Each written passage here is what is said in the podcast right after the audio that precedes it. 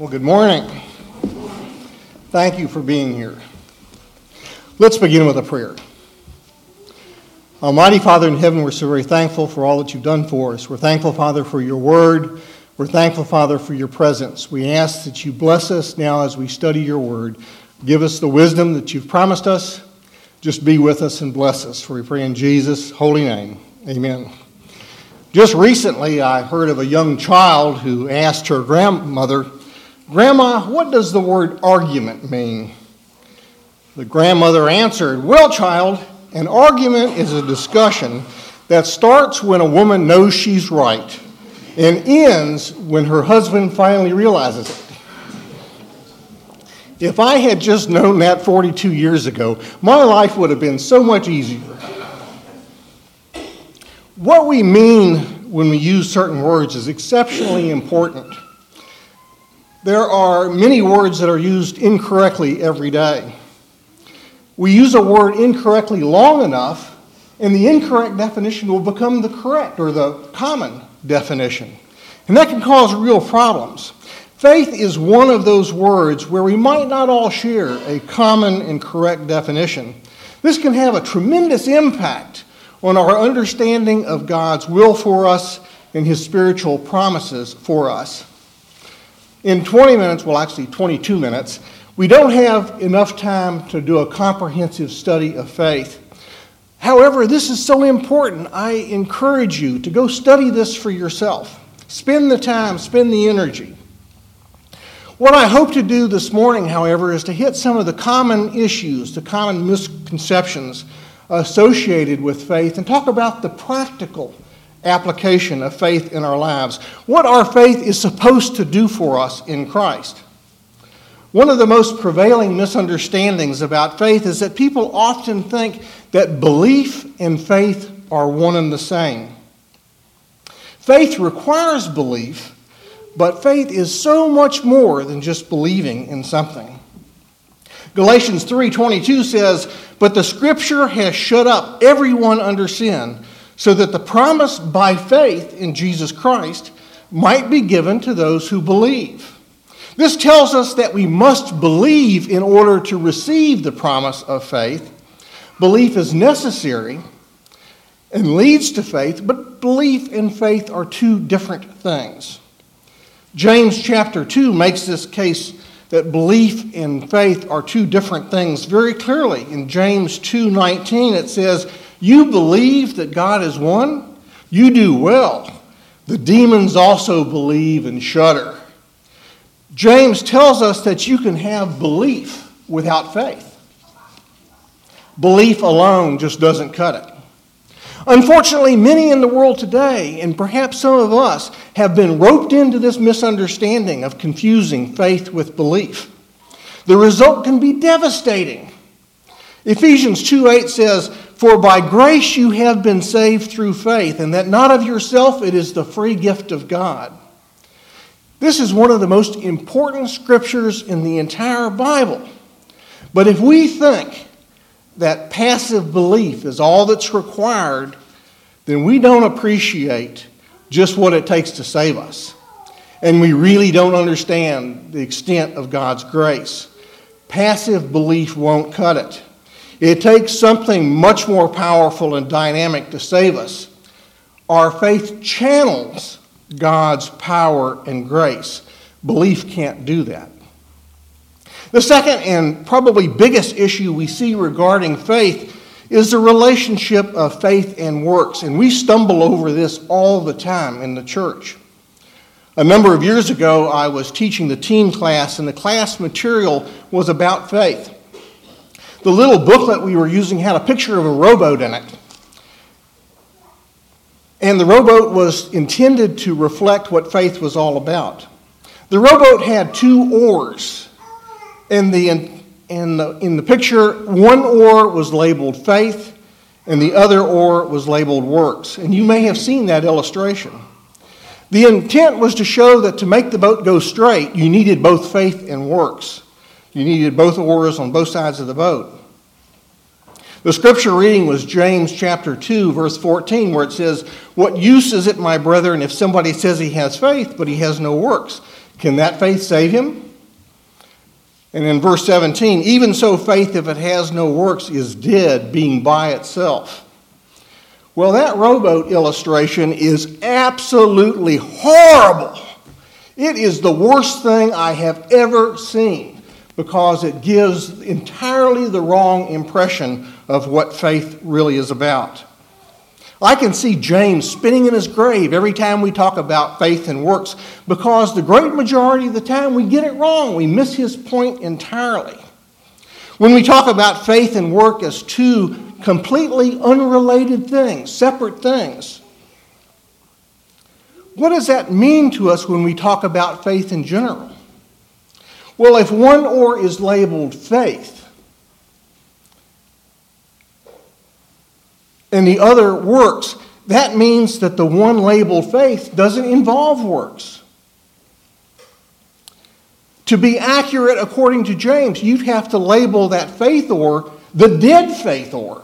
Not the faith oar, it's dead faith because it doesn't involve works. Works is a separate oar, according to that illustration.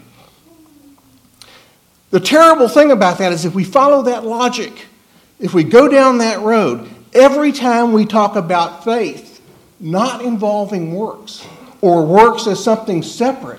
We're talking about dead faith. That's what James talks about. Can dead faith save us? Of course not. Every time Paul and Peter and Jesus and the others talk about faith, are they talking about dead faith? Well, of course not. Every time we talk about faith, like that rowboat example did, where the faith they talk about is really dead faith, then we totally miss out on the promise and power of a living faith. And that's terrible. We have to be careful that we don't do that. Then there's other issues or other misconceptions that we might draw from the scriptures. When we read in Paul, Paul's writings in Romans chapter 3, verse 28, Paul says, For we maintain that a man is justified by faith apart from works of the law. Galatians 2:16 says the same thing, and he repeats that thought twice in one verse. If we don't read this with understanding, we hear Paul saying that we're justified by faith apart from works. But then we read James, where he says that faith without works is dead and can't save anybody. So, what gives here? It seems like they're disagreeing with one another. Actually, they are in perfect agreement. Paul's discussion in Romans and Galatians about the law was addressed to people who thought they could keep the law and earn their salvation, something that's totally impossible. There's absolutely no way we can merit salvation in and of ourselves. It is the free gift of God. Every time Paul talks about works, he does it in the context of works of the law. What he's contrasting is the fact that the law and keeping the law can't save us, but faith in Jesus Christ can. James is addressing a different problem, and we've talked about this a little bit. James is talking about the people who confuse belief and faith. There were those in James' day that he's writing to that thought you could believe your way into heaven. And that's nonsense. We cannot do that. Both are talking about the need for and the need to rely on a faith that is powerful and vibrant and living. The whole point is that an integral part of faith, an essential part of faith, a vibrant, powerful faith, is putting that faith into action, using the power of faith. In Hebrews chapter 11, the writer demonstrates this over and over again with many examples of faith. He says, By faith, Abel offered a better sacrifice. By faith, Noah built an ark. By faith, Abraham obeyed God. By faith, Rahab welcomed the spies into her house, putting her life on the line for God's plan. All of these individuals did things by faith. Faith involves doing. Not just believing, but doing. The concept of the power of faith is discussed in 2 Thessalonians chapter 1 verse 11. Paul says, To this end also we pray for you always, that our God will count you worthy of your calling and fulfill every desire for goodness and the work of faith with power. Note, Paul talks about the work of faith with power. I believe so many Christians don't appreciate the power that comes with faith, power that's available to us to experience, to use. What's sad about this is when we don't know any better, we don't expect any better. In the Air and Space Museum uh, downtown, there is an X 15 rocket plane on display. It hangs from the ceiling, sort of looks like it's flying, has a little plaque underneath of it giving the statistics, talks about how high it flew and how fast it was. Flew over 60 miles high, 4,500 miles per hour, records that still stand some 50 years after it last flew. I want my grandson Theo to see that and experience and to get the thrill, the adventure of flight and pushing the envelope. But that little plaque doesn't mean much to a five year old. And frankly, it doesn't mean a lot to me as a 62 year old. All we see is a relic, a powerless, inert relic, a representation of past glory. And it's sad. Now, what would really be impressive if I got to go for a ride. Now, that would be something. To experience travel fasting, traveling faster than a speeding bullet to the very edge of space. Faith is like that. It can't be something we just look at and talk about how great it is. Too many of us do that with no expectation of experiencing the ride. I want to strap myself in the cockpit of that X 15. I want to light that rocket engine. I want to feel the massive acceleration as it puts me back in the chair.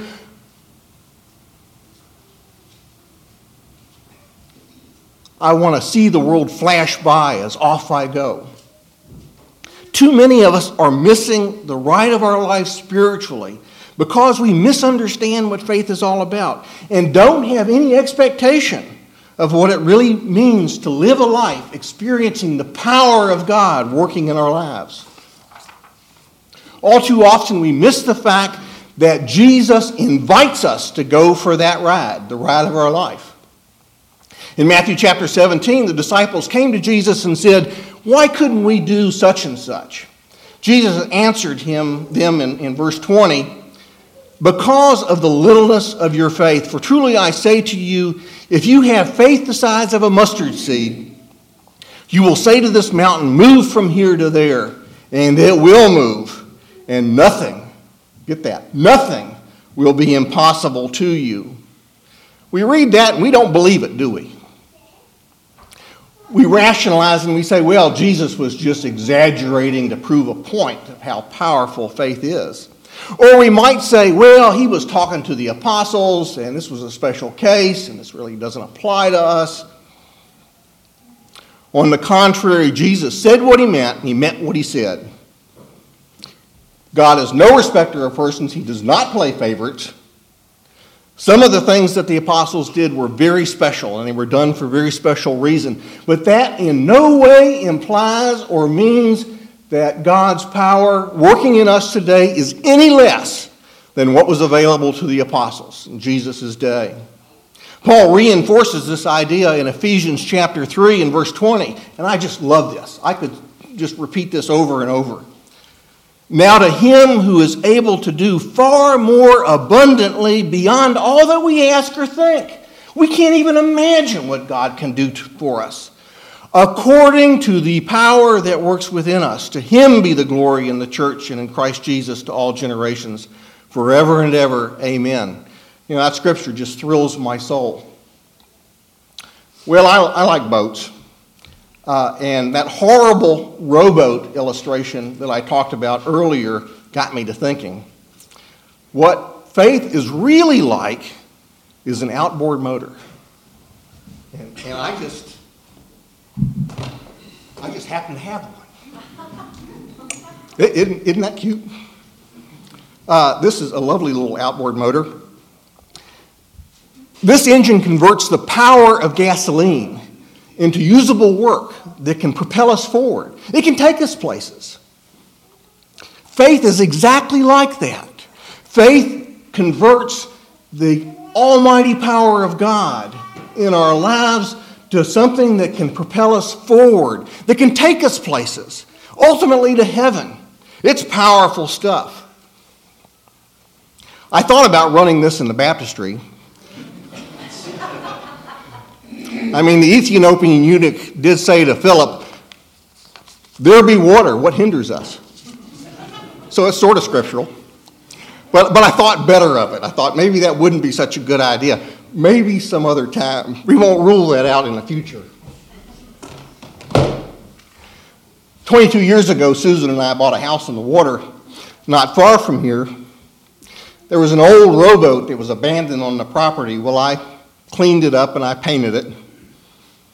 Susan and I spent many enjoyable hours putting up and down the creeks in our neighborhood uh, with that, you know, $75 uh, yacht that we had, old rowboat, my little motor.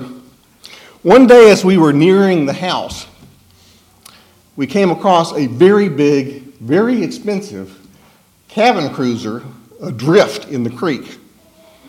Well, in keeping with the code of the sea, I offered help. So the guy, he had engine troubles, couldn't get the engines working in the boat. So he threw me a line. I tied it to the back of our 12 foot rowboat, started the engine, and this must have looked ridiculous to anybody that was watching. Susan and I in our $75 yacht with our little bitty motor pulling this big cabin cruiser worth several thousand times as much. Well, started the engine, put it full throttle, and it smoked and it roared and nothing. And I thought, well, maybe this wasn't such a good idea after all. But after a while, lo and behold, we started moving very slowly. But then we started picking up a little speed. We towed that cabin cruiser all the way up the creek to the guy's dock and let him off. This little motor highlights something very special about faith. Remember Jesus saying that all we needed was faith the size of a mustard seed, a very tiny seed, and we could move mountains.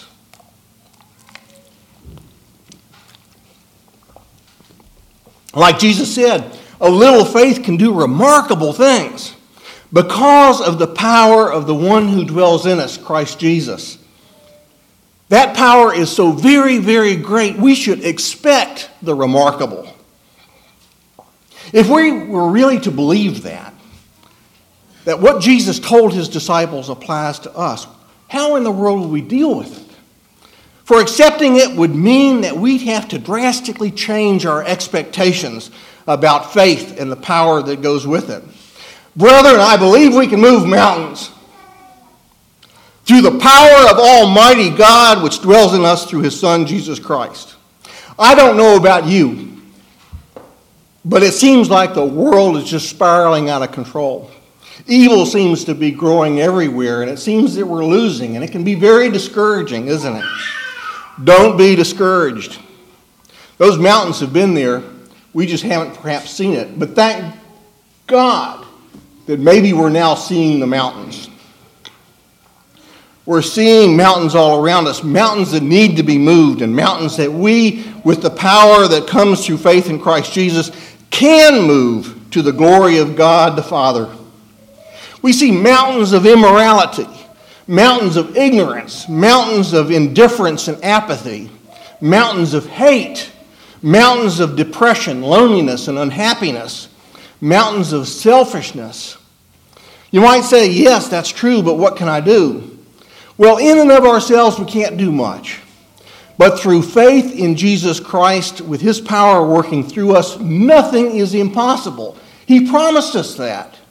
Paul says in Philippians 4:13, "I can do all things through Christ who strengthens me." That's not just a bunch of good words. That's a call to action and a call to victory. Rather than feeling helpless when we see evil and injustice, we must remember God's power working in us. Know for a fact that God's power will be seen. Every knee will bow, all things will be brought into subjection to the king. We need to be part of that, and we can be part of that. We must stand up against immorality. When we hear that our elected officials, and there aren't many that do this, but some of our elected, elected officials are standing up for the truth, are standing up for what's good against evil, let's support them. Send them an email. Tell them how much we appreciate what they're doing. Let them know whose side you're on. Pray for them. Pray hard for them. We see Hollywood, prominent sports figures, the media, major businesses, all working against what's moral, decent, and good. We have to let our voices be heard. When you see ignorance, teach the good news. Don't keep your mouth shut. If you can't teach, bring people to fellowship. Remember the impact that Andrew had when he brought his brother, Simon Peter, to Jesus. When you see hate, demonstrate God's love, not tolerance of sin. That's what many people think that Christian love should be, but tolerance and empathy for people caught up in sin and help to those who need it. And all of that might seem small and simple enough, but even so, those actions and many like them, actions that are well within our capability, if done in faith, and that's the key, if done in faith, We'll focus the power of God on these problems, and all things will change. Mountains will move. But sometimes we don't feel like mountain movers, do we? Remember in 1 Kings 19, Elijah had just had a great day, uh, victorious over the prophets of Baal. But afterwards, he was tired and depressed. Remember, Jezebel was threatening his life. God told Elijah, and he tells us today the same thing. When we do get tired and depressed, and it happens, God tells us get something to drink, get something to eat, rest a bit, and get back to work. Keep pushing. We might say that no one listens to us, so why keep trying to share the faith? Jesus knew that would happen. When he sent his disciples out, he said, Look, when they don't receive you, shake the dust off your feet and keep going.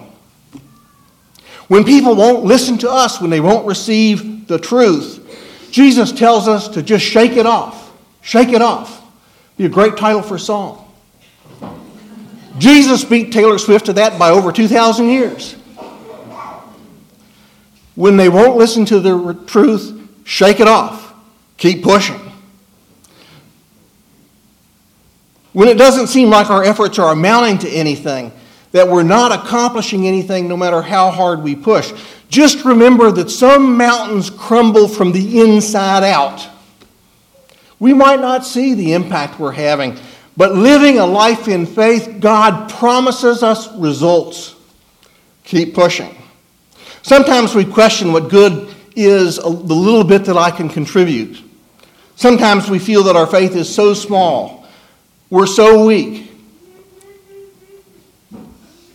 If you can't, if you haven't listened to anything, just listen to this. One last sentence.